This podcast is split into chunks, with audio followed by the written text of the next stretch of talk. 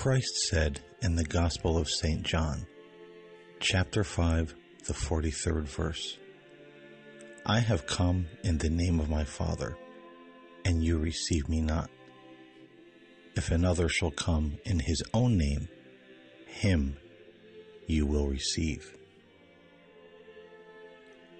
One of the most disheartening things to see in the modern world is the rejection of truth. Even among those who call themselves Christians, if you present to them the teachings of the apostles or the ancient apostolic fathers, they will say, This is nonsense. This is not truth.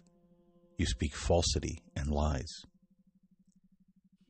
But yet, if someone comes to them in their own name and says, I am Christ, or I alone know the true way to Christ, that person they will receive.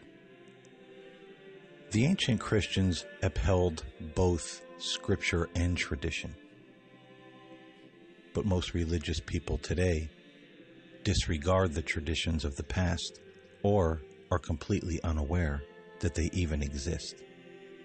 Everyone reads the scriptures under the eye of their own personal interpretation, and they say, This alone is truth and they will burn with hatred toward the deposit of faith which was passed on by those who came long before us. There are those who say that Christ was political and that he was a great revolutionary, and his greatest aim was to overthrow the Roman government. These people misinterpret the words of the Master and stand ever ready to take up arms against the evils of this world.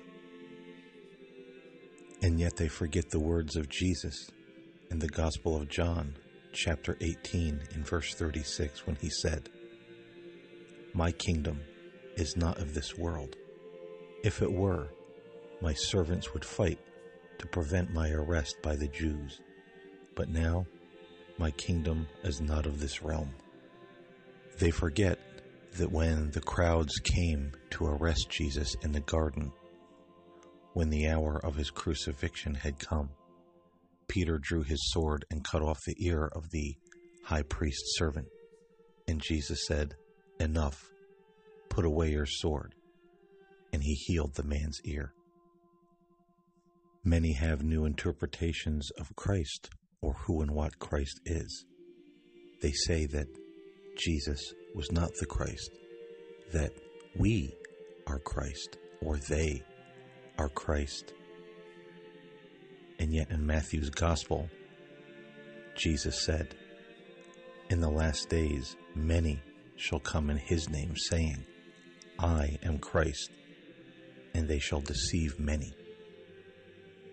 Others read the scriptures and believe that because they do so, they have some special salvation from God, or that He is revealing to them personally some deep spiritual secrets that no one else knows.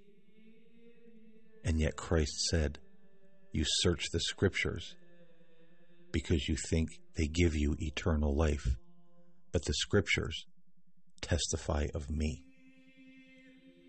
When did we slip into such error? When did we fall so far? Does anyone even care to look back into history and see what the ancient faith truly was? But then again, there are those who do that too, and they misrepresent and misinterpret history to suit their own needs. Is it any wonder that the book of Revelation says that when Christ returns, the armies of the earth will gather to make war with him along with the beast? Will they even recognize him for who he is? Or will they have accepted someone else as their Christ? Someone who has come in their own name. I'm Paul James Caiden, and this is the Mystic Fire Podcast. I thank you for listening and God bless.